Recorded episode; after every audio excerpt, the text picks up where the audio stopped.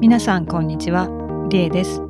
ザ・ポットラックはサンフランシスコ在住のリエと東京在住の渚がアメリカや日本の気になるプロダクトや企業ブランドをビジネストレンドクリエイティブコンシューマーといったさまざまな視点から紐解き一歩先の消費について考えるポッドキャストです。こんにちは。こんにちはしばらく、そうですね。ちょうど空い1ちゃっヶて月かな。うん、空いたの。うん。ちょっとなんかは1ヶ月ぐらい空くと緊張するね。い。確かに。えっと、私そのね、えっと、間が空いちゃったのが、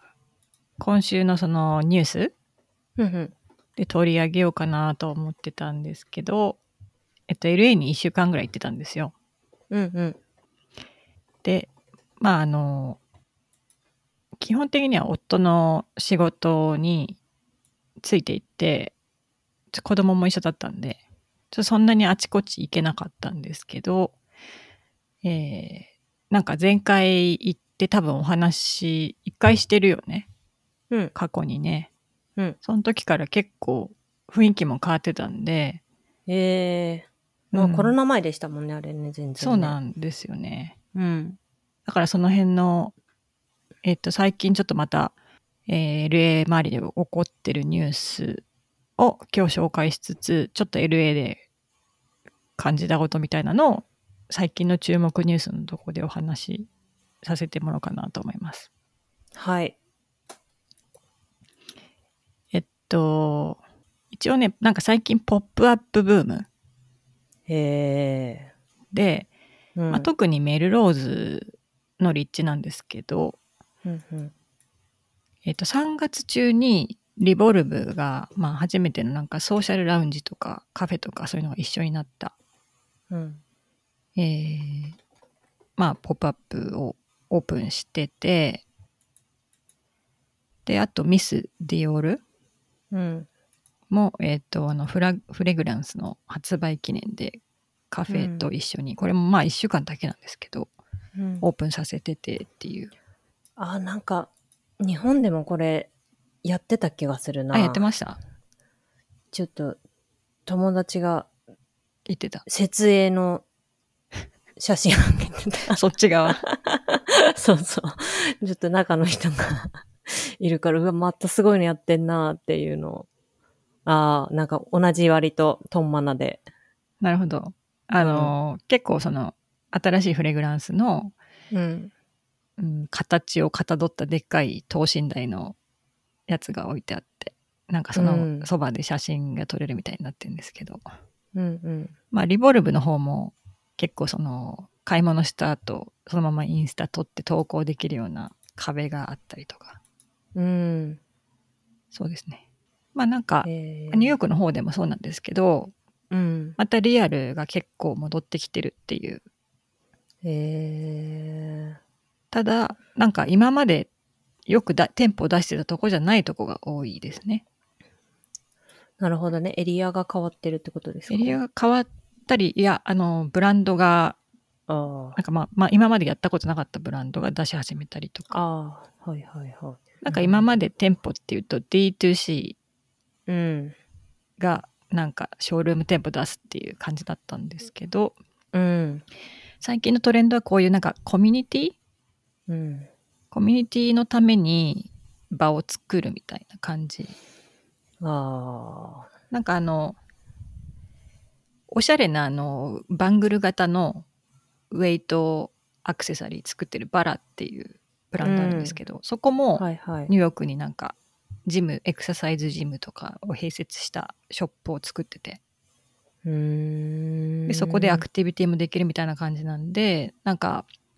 買い物だけじゃないっていう感じに変わってきてますね。そこで何かをしに行って、ついでに買い物もできるみたい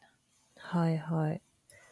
なるほど。なんかあれですかね、ここ2年ぐらい結構オンラインでそういう人と、人との結びつきとか、人とブランドとの結びつきとかっていうのをオンラインで割と作ってきて、今のタイミングでちょうどリアルの場で、それをさらに、なんだろう、つながりを、リアルの場を作ることで、ブーストしていくみたいな、良いタイミングだったりするんですかうね。ん、多分そうだと思うし、うん。なんかやっぱりこの2年ぐらいでいろいろ趣味とか価値観とか友達とかも変わってると思うんでそういう新しい出会いの場っうんていうのも求められてるんじゃないかなと思って、確かに。でやっぱそこで似たような興味とかそうアクティビティをする人同士っていうのは、うん。あのまあより出会いってあってコネクトしていきたいっていうのはあると思うんですよね。うんうん。確かに。でサンフランシスコもなぎちゃんも行ったけどさあの、うんカウフォローって覚えてるあのトーナルとかあったストリート、はいはい。うんうん。あそこももうなんかそういうあのエクササイズ関係だらけになってたよもう超ヘルシーストリートみたいな、ええ、面白ういん。どんどなるんほど増えててジヘムみルたシいーなストリート。そあそこを歩けばきっとヘルシーになれるみたいうな。そうええ、面白いですね。そうだからまたリテールがうん形を変えて面白くなってきてるっていうそっかそっか。感じですね、なるほどうんね。まあ間違いなく一つはヘルシー化してるねいろんな意 味でうん、体を動かすって意味ですよね。とかね、うんうんうん、あー体を動かす、とかもだし食べ物とか、うんあー飲み物とかもだしなるほどへえ、それはなんかなかなかあれですね。コロナ禍を経て っていうそう感じがしますね。やっぱう自ん分と向き合う時間とかね、そういうこと考える時間が増えた人もすごく多かっただろうし。もう単純に外出れないから健康に気使わなきゃみたいな意識に向かうのもすごい自然だしっていう。う、ん、あと多分余計ななんかそのやることを排除したうらん結局残るのがそれだったみたいなところはあるのかもしれない、ね。うんうんうん。そうそう。なんか最近も話してた。結局健康、健康っていうのは何て言うんだろう。体もそうだし、心もそうだし、なんか健康じゃないと結局何もできないよねっていう話をしてて、する気も起きなくなっちゃうしさ。そうなんだよねなんかそう、そこやっぱすごく生きる、生きるベースになるというか、そこがあってようやくいろいろ、なんか他の趣味だったりとか、やりたいことだったりとかっていうのが思い浮かぶし、やる気も起きてくるし、行動もできるみたいな話してて。 ああ、なるほどなねほんと心身ともに健康っていうのが大事っていうのはみんな身に染みてるんじゃないですかね、本当。へえ。でもこのディオールのポップアップの記事とか見てて、うんなんか相変わらずこの壁の前で写真撮らせる文化なんだなっていう感じがすごいして。 まあ、セレブはすごいフォトウォールで、フォトコールがあるっていうのはなんかわかるけうど、ん、これ普通に来場した人もこの前で写真撮ってね的な設計になってるんですかそうなんじゃない、ねえうん、なるほどな。なんかあんまり、昨今、一時期よりこういうイベント行って、まあ私の周りだけかもしれないけど、なんかあんまりこう、フォトブースとかで写真撮ってあげてるみたいな人あんま見たことないな、見なくなっちゃったなって感じが、今、ふと。なんか日本はまだやっぱりさなんかマスクあーしてなきゃいけないって。感じがあるからじゃないこっちはもうさもう全然そういうフォトブースの前前っていうかそういうこういうのイベントにはもうマスク全然しないでいいしまあっていうかそもそもマスクしなくてよくなってるから、確かにうん。そのあれは起きそうだよねなんか叩かれそうじゃないまあ、ありそうあ りそう。それかなんか注意書き書いとかないとね。この撮影の時だけ。うんのマスク瞬間だけ撮りましたとかな外んしかてそうそうそうそうそそう。でだからあやりづらいんじゃないちょっと、ありそうんう。ありそうだね。だってマンボウみたいなのも長かったしさうーん。でこのさ計画してもさ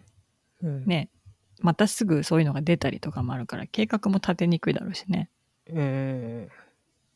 そうね。まあ、あと結構、どこも、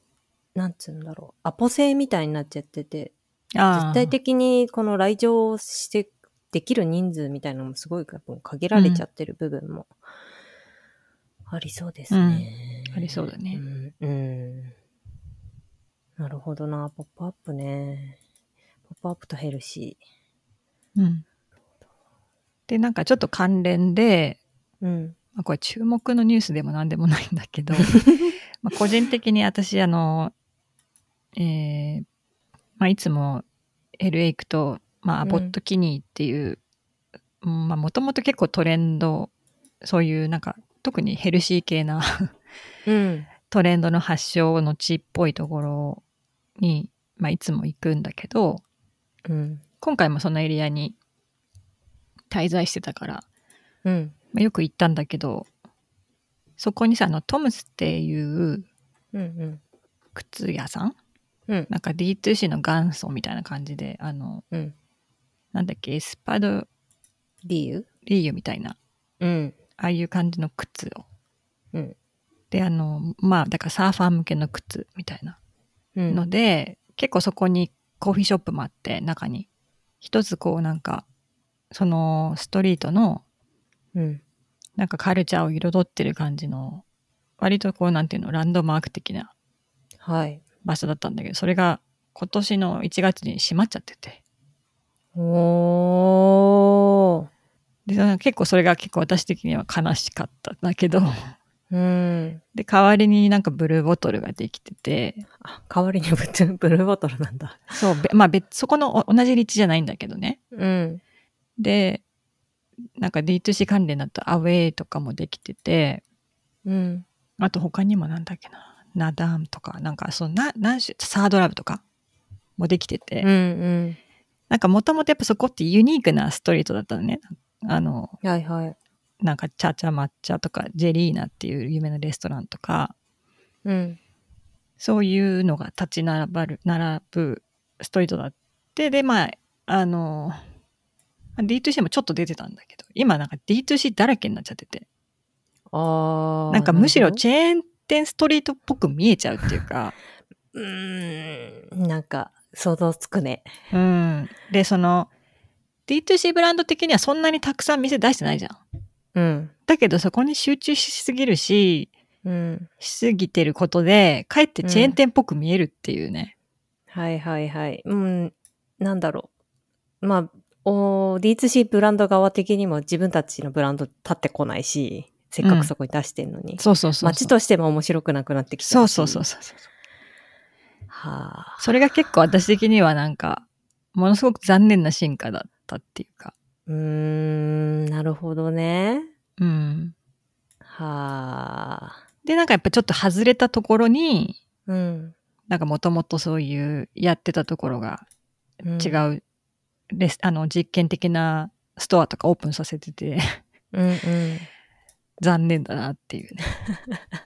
なんかそういうところが本当はそのストリートにあればよかったんだろうけどね。うーん。まあ多分家賃だけ高騰しちゃったからそうなるんだろうね。はいはい。過渡期ってやつですね。まさに。えー。トムズ10年ぐらい、この場所で、うんこ。のスターやってたって書いてありますね。10年。2012年。うーん。そうだからねその頃ってそういう併設カフェ併設してうん。なんか自分たちのプロダクトも売ってみたいな店ってあんまりなかったからすごいユニークだったと思うんだけど、そうですよね。うん、まあ見え方的にももう割とあの存在としてももう役割を終えたみたいな意味もありそうですねここでもうやる意味はうんないかなみたいなねうん、えまあでもありはじゃあありだよねそういう風に変わってきちゃったから、またもっと適した場所に行くみたいなのもね、ー、うんなんか自分たちが役割を終えたみたいなねよし次次行こうみたいなでもなんかありがたいですよねそうやってこうカルチャー作ってくれてうんねえそういう店があってそういう街ができて、うん、まあ、また別のカルチャーがここにできてくれるといいんだろうけど、うんなんか最終的にねショッピングモールみたいな そういう雰囲気になっちゃうとちょっと残念だけそうだねどね。うんまあでも、なるまほあどね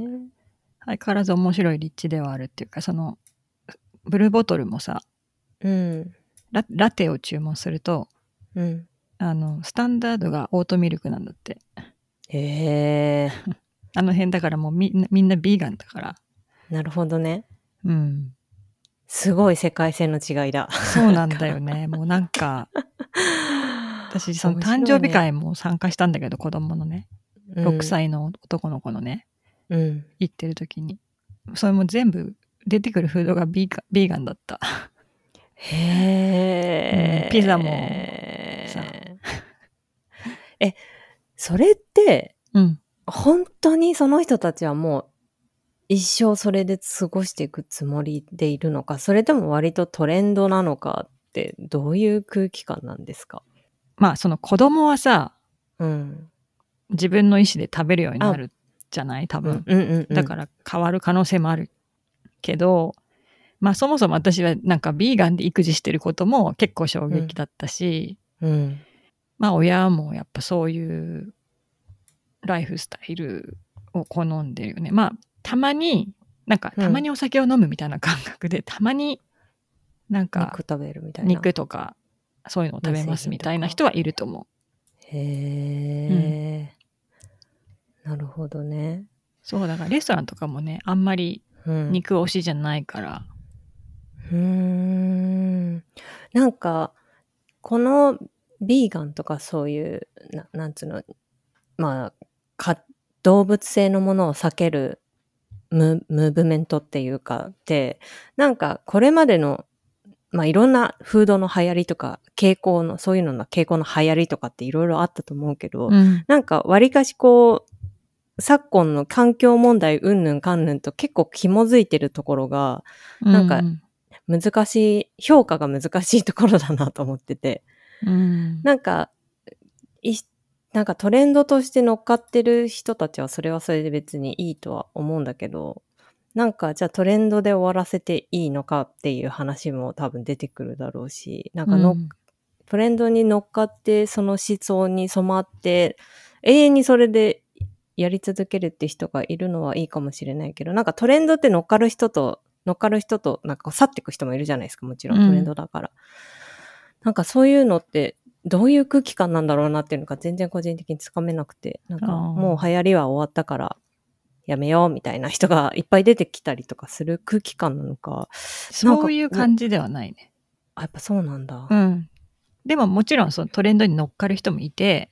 うんなんかそういう人は最近やっぱり牛乳がいいよねとか言って牛乳飲み始めてるっていうの が記事になってたんだけど、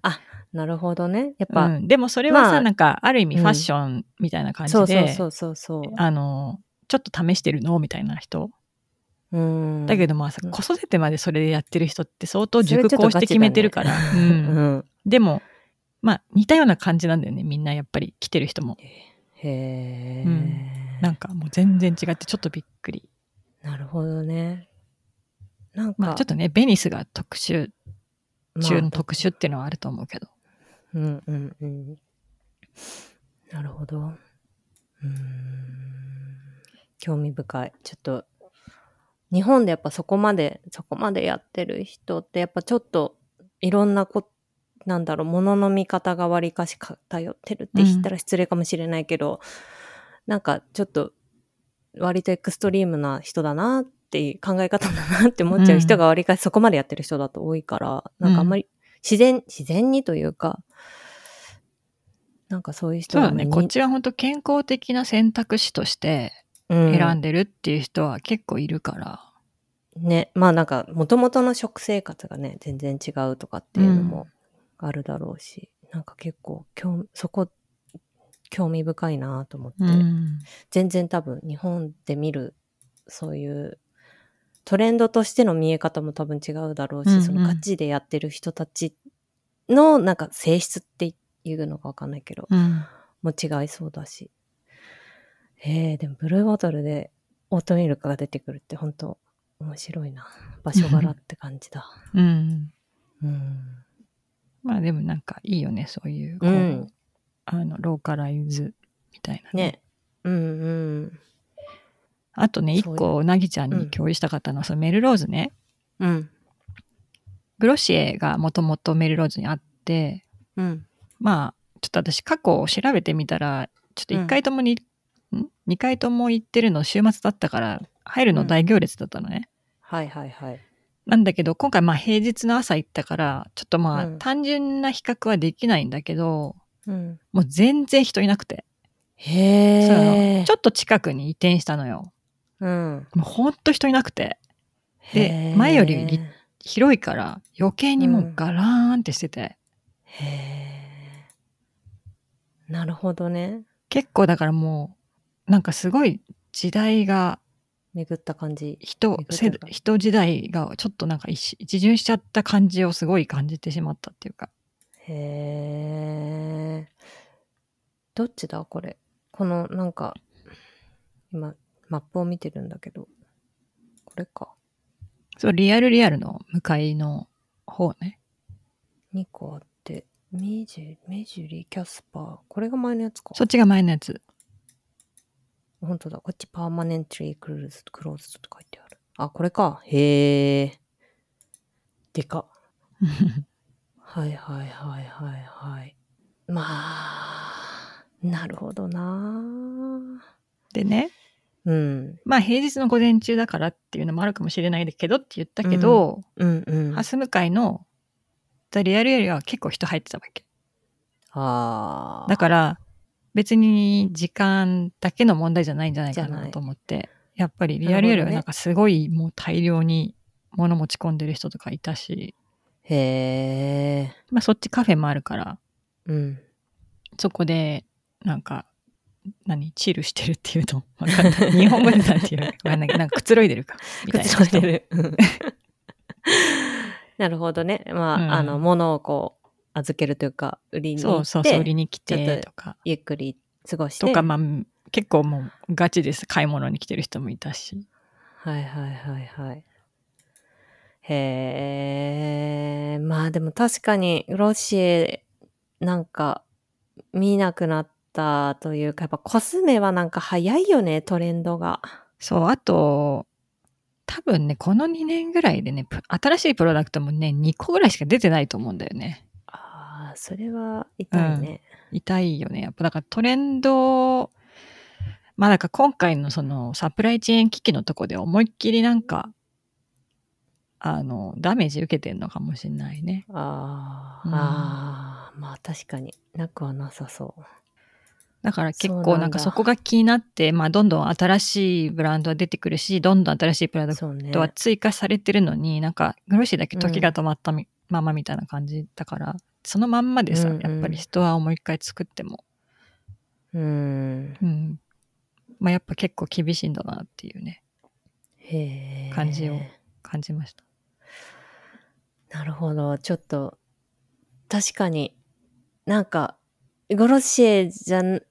だって言ってた人はもう全然別のブランドを見てる感じもしますしね。一緒に見てても。うん。うん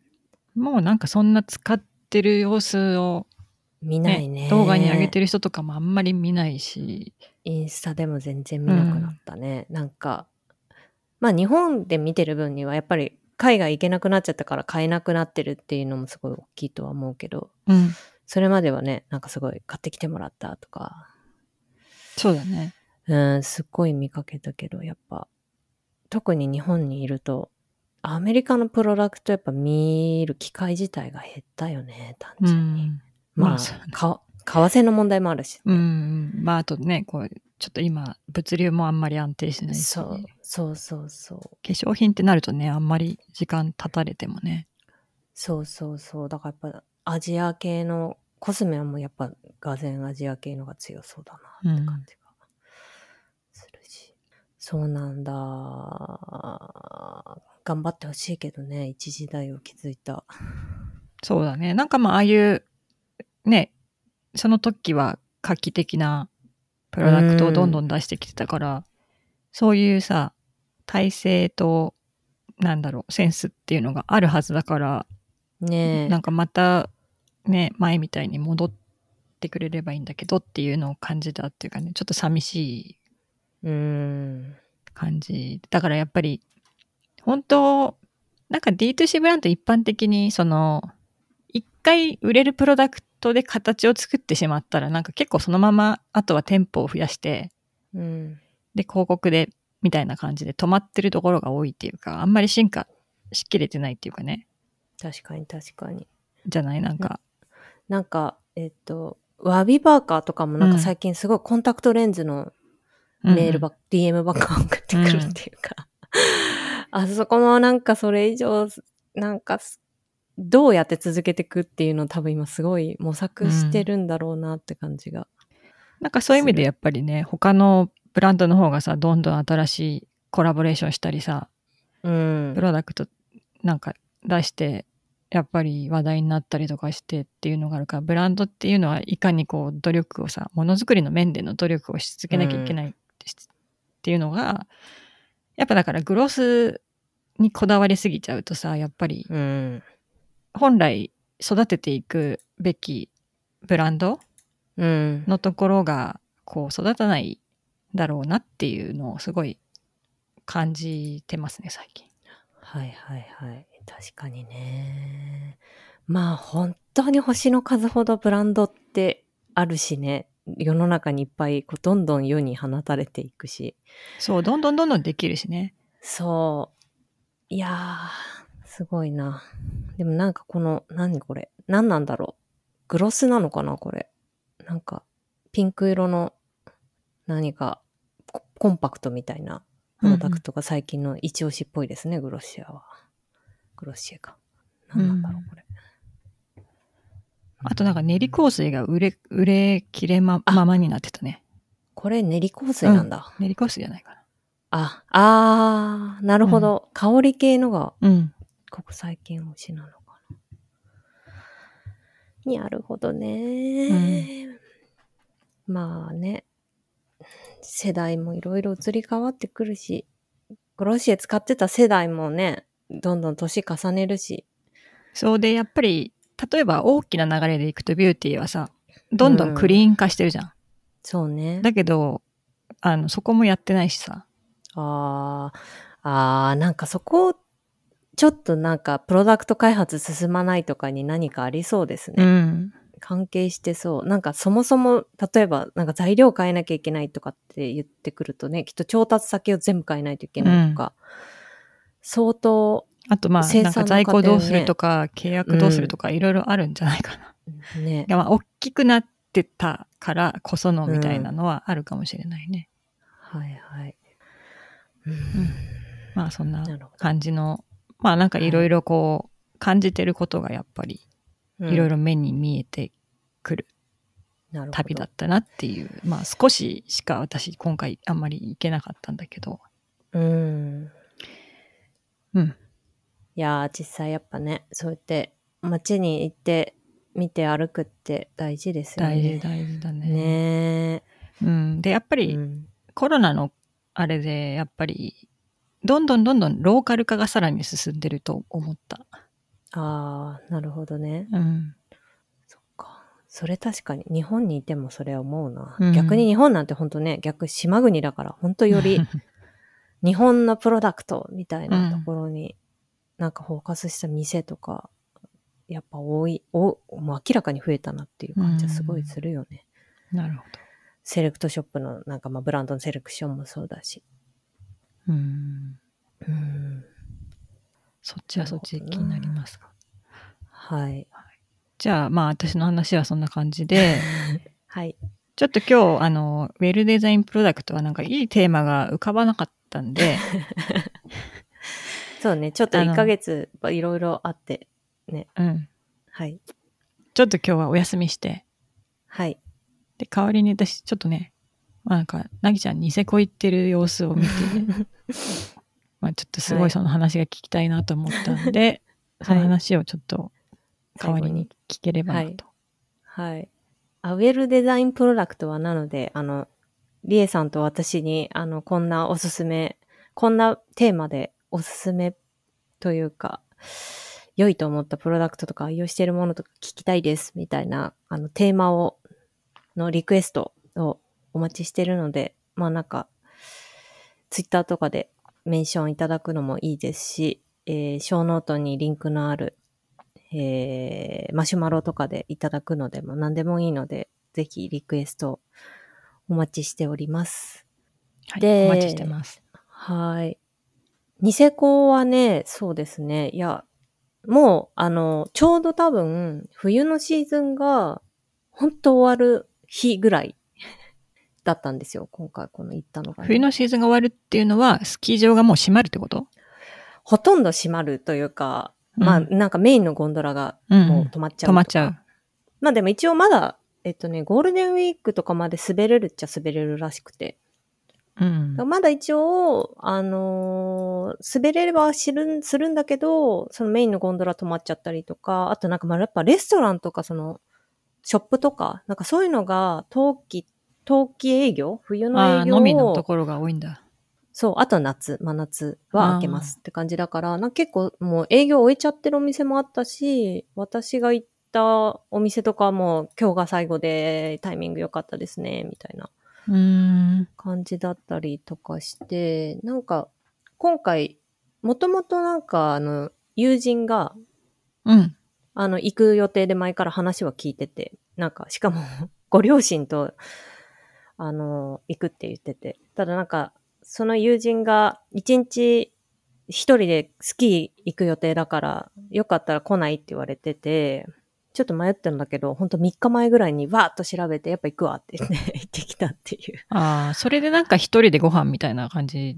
ああ、そうそだっうたそんう。だ。だから、あの、もう私なんか誰か一人とで一緒に行ってる感じなの に、なんで一人でちごょっと飯食べてんのかなって疑問だ った。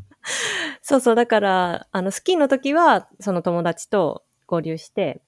夜とか、もうホテルも一人で取って、割と気ままに過ごしていたっていう感じだったんだけど、やっぱニセコはもうね、ほんと、独特というか、もう日本じゃない。まあ相変わらずそうなの。うん、あんな場所やっぱ他の日本にないと思うっていう感じだったな。まあなんか結構私の友人周りでなんかニセコ大好きで何何回も行ってる人とか話聞いてたら、まあそもそも結構ね、あのオーストラリア資本うん。の投資が結構10年、ここ10年とかなのかなぐらいすごい入ってて、オーストラリア人が、えっ、と、夏の期間うん。に冬を過ごしに来るああ、ちょうどいいもんね。そうそうそう。だからちょうど彼らかずらっしたとら一もう年中吹くって いう。そうそうそうそう。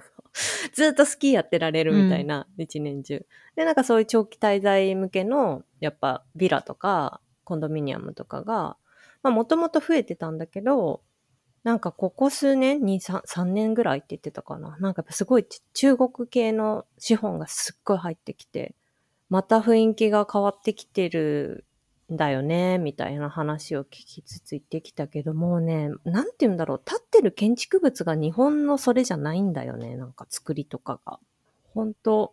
海外、海外、なんか海外って感じだ った、センスが。なんて言えばいいんだろうね。そう、だから私ね、外国人にさ、うん。いやニセコがすごい好き好きって言われるんだけど、うん。まあでもあそこなんか日本じゃないしなみたいなことをちょっと そうそうそうそう思うんだよ ね。日本じゃないから、日本人が行くとすごいし、やっぱスーパー新鮮な感じうがん。するし、そうだなんよか、ね。うん。やっぱローカルの人向けのお店じゃなくて、やっぱそのニセコのリゾートエリアのお店行くともう基本的にまず第一言語が英語だし、うん。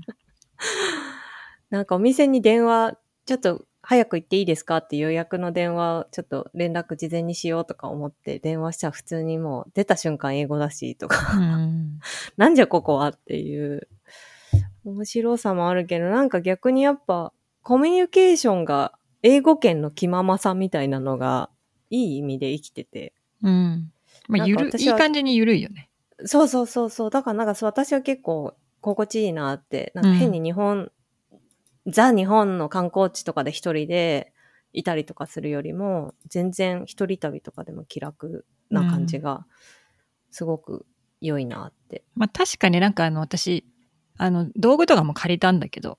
うん。なんかそういうのもさ、こう、雰囲気がやっぱちょっと違うよね。なんかこう、違う。そう明るい。そうそうそうそうそう。うん。なんかフレンドリーだし、うん。なんかそうなんだよね。やっぱこうコミュニケーションの感じがやっぱ英語圏の感じ うん。がすごい気楽で私はすごい良かったですね。うん。うんなんか確かで、にやっぱりあっちに、まあ、今回は行かな、行けなかったんだけど、あの、ニセコにやっぱ東京とかから移住してるシェフとか、うん。有名なシェフとかがいたりとか、そういう人たちがお店作って、まあ、美味しいもの食べれたりもするし、東京レベルのね。うんうん。で、結局具材とかは地元のもの使ってたりするし、うん北海道はやっぱり魚介がね、美味しいから、もう食材勝ちみたいなところもすごいあるし、うんやっぱ美味しいものをちゃんと食べれるっていうのもすごいありがたいし、私はなんか、おやっぱみんなハマる理由がわかるなっていう感じがしたかな。うん。まあ確かにスキーリゾートとして考えた時にそう、もう多分全然違う圧。倒的に楽しい気はするね。ななんんかか、日本のなねん他うのんやっぱり、あのスキーリゾートというかスキー場とかはもういいんだけど全然いいんだけどなんか楽しみ方としてはなんかちょっとノスタルジックな昭和の雰囲気をああ、うそうだね。そうそうそう。そういう、やっぱなんか、そううん、ちょっとそ新しの、くうんくまあ、どうぞ暗い、くだから陽、陽の楽しみと陰の楽しみみたいな感じっていうかさ。いや結局ほら日本のスキー場ってもう全部ねあのうんスキー大多分80な80年代とかなのかな、う70年代80年代ぐらいの、あのスキーブームの時にさ ババババババって作られて、それで生き残れてる、そのバブル崩壊を経て頑張って生き残ってるスキー場が今あるって感じだから、やっぱその、まあもちろん頑張ってるとこもあるにせよ、やっぱこう、最近できた新しいスキー場とかってないし、うん。やっぱ全部がちょっとノスタルジックで、うん。なんかこう、ちょっと古めかしい。まあ確かにね、建物とかもそもそもそうだからね。い そうろいろ変わってない。そうそうそうそう。変わ、頑張って変えようとしてるんだけど、なんか頑張ったねっていう変わり方っていうか。なんか丸々ほら建て替えて全部新しくとかはできないし、うんだけど、やっぱニセコはやっぱそこが全然違うし、うんなんかリフトとかもソファーみたいなうん。リフトで、なんだこれ、ね背中痛くないんですけど、みたいな。ホスピタリティと設備の新しさが全然違うみたいな。いやー結構、だからレンタルのね、道具もなんか全然綺麗で新しいし、うん。やっぱり好きな人が行くから、うん。いい道具とかもね、それなり払えば借りれたりもするし、うん、なんか、ハマる理由わかるし、な、次はちょっと夏行ってみたいなっていううんのも思いましたね。あとまあ、多分、ここさらに多分5年ぐらいでまただいぶ変わるんだろうなっていう、うんもうそこかしこでやっぱり開発やってたから、へえ。さらに多分いろんなところが増えてくるしまあなんか日本で一番だったかなもう地価の上昇が半端ないらしくて、うん。もう単純になんだろういまだ宿とにあのバスが結構難しい電車で行くしかないんだよね。あメインがバスかなでもね、うん新幹線が通るんだってああそうそうそうその辺がどうなのか気になってた。それが通ったらめちゃくちゃ便利になるよね。そうだからえっとねニセコ駅にその北海道新幹線が止まれる止まるようになるのが2000何年っつったか2026年っつったかな、うんでもだからもうなんて言うんだろう今後うんあの投資対象としてやっぱりまだ全然ダウントレンドになる予定がないというかもうまだ上がっていくむ一しろ方っていう、ね今一番そきうつそういぐらいだもんね。うんだからいまだまだ多分ニセコは地価も上がるし多分そういうお金も集まる場所になるんじゃないかって言われてるからまた変わってくんだろうねそれこそもっとそのアジア系のうん投資とかが入って、もう日本人の感覚でやっぱその、なんつうの、物件情報とかちょっと見てても、もう日本人の目線から見ちゃうとやっぱか、いや っていう、まあねだ金額田舎だからねに言ってもね。そう、そうそう。やっぱね、もともとはものすごいただの、ただの田舎って言ったら変だけど、うんすごい田舎のね、あの街だったのが、ああなっていて、まあ現状はああいうアクセスがそんなにも良くないのにもなになぜっていうところだけど、やっぱそこにお金が集まる理由はすごい、お金が集まってるからさらにお金が集まってるっていう、なんか、循環ができてるなっていう感じがしましたね。ホテルの横にもなんか新しい、それは韓国っつったかな韓国系の投資会社が作ってるコンドミニアム作ってたけど、なんか何桁億だっけな ?2 桁億とかだった気がする。うーんすごいそうそう。なんかすごい、あ、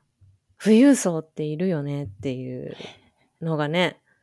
感じますよねう。んまあやっぱさなんかスキーもだんだんこうお金持ちのなんかうん。道楽っぽくなってきてる部分もあるから、うん。うん。余計そっちの方にそうそう。ね行くみたいなのはあるよねありそう。みもうんなね、になっていうより は、なんか、行く前に、なんか、突然、あ、先週暖かかったんですよ、東京。先週、先週か。すごい暖かくて20度ぐらい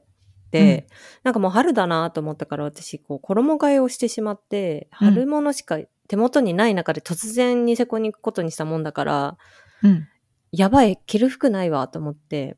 なんかいろいろどのぐらいの今気温なんだろうってインスタで見てたんですよ。うんなんか、気温の情報よりも、気温となんかその、どのぐらいの服装かなっていう情報よりも、あ、こういう客層なんだ。インスタグラムの中では、ニセコっていうのはっていうのがもう面白くて、へえちょっと見てみよぜひ。うで、今どんな人がいるのかすごい気になる私が行ったのは本当コロナの直前だから、うん。うん、オージーが多かったですかいやその時はやっぱり中国人ああ、まあじゃあやっぱそう、もうほんと3年前ぐらいからやっぱそんな感じなんだな。うん、やっぱ、ほんとそういう感じの、もうすごい、うん、まあやっぱだからアジ今ア多分人がね。多かったか多いな。うん、まあでもみんななんかやっぱりあれだけどね、なんか英語喋るような感じのアジア人が多かったけどね。はいはい。だからまあそういうことですよね。うん富裕層のアジア人ですよね。うんだから。いやーすごいですよ。だから、インスタのニセコのロケーションタグでトップから見ていくと、すごい、もうなんか、あ、多分この人日本に住んで華僑とかなのかな、みたいな。うん。なんかもう、スキーに行くのに全身ディオールとか、ああ。なんかそういう、もう、全身スーパーブランドみたいな。なるほどね。人か脱いでるお姉さんかどっちかです。まあそれはなぜほんゆ全然日本じゃないね。うん、なぜ日本雪の中で脱いでるのみたいうな、ん。そういうお姉さんか、なんかすっごい多分お金、富裕層なんだろうなっていう感じの人が。ちょっとなん一か瞬不安確になかさ、っジていャる。ック・マーがニあセコそうそうそうに家持ってんでしょうんなんかすごいそれもすごいの立ててるとかって言ってましたね。だから多分そういう、そういう人がまた買うと多分同じ国のね、方たちそうだとよか、ねまあ周囲の人たちとかが、うんおーおーってね、こぞって買いに来たりとかもするんだろうし。いやー、ほんと特殊な場所だなって思いましたね。うん。うんいろいろ。気になるね、今後も。いや、ほんと、いろいろ日本の、まあ、リゾートと言われるような場所を行ったけど、結構、一番衝撃ぐらいの。今回初めてそう、じゃな初いよねめてだったんですよ。あ、初めてだったんだ。うん、そりゃあじゃあ結構な衝撃だよね。そう。いやーまあで、しかもね、かつ、やっぱコロナ禍で、ね、海外から渡航してくる人っていうのは、やっぱほぼ、ほぼほぼいない、うん多。分日本在住のうん。人しかいない状況だったから全然人少なくてそれはひ、非常に良かったんだけど、うん多分これオンシーズンでコロナじゃなかったらもうすごいさらに異国 うん。な感じなんだろうなっていううん。想像もしつつ面白かったですはい。はいじゃあちょっと今日時間ですか私ねが、はいちょっとそうなんです。子供の迎えに行かなきゃいけないの で、まだちょっと話したかったんですけど、はいえー今日のザ・ポットラックはこの辺で。はい、えー感想などは「ハッシュタグザポトラック」をつけてツイッターでつぶやいていただけると嬉しいですまたご質問リクエストなど匿名メッセージサービスマシュマロで募集中ですエピソードの小ノート部分にリンクがありますのでどしどしお寄せください